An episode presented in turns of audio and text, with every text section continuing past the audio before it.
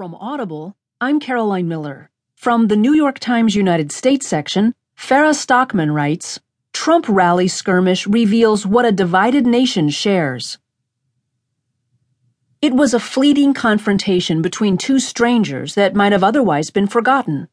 But the tussle over a Donald Trump campaign sign after a June rally in San Jose, California, has sent one man, Anthony McBride, to jail for six days and left another, Stephen Tong.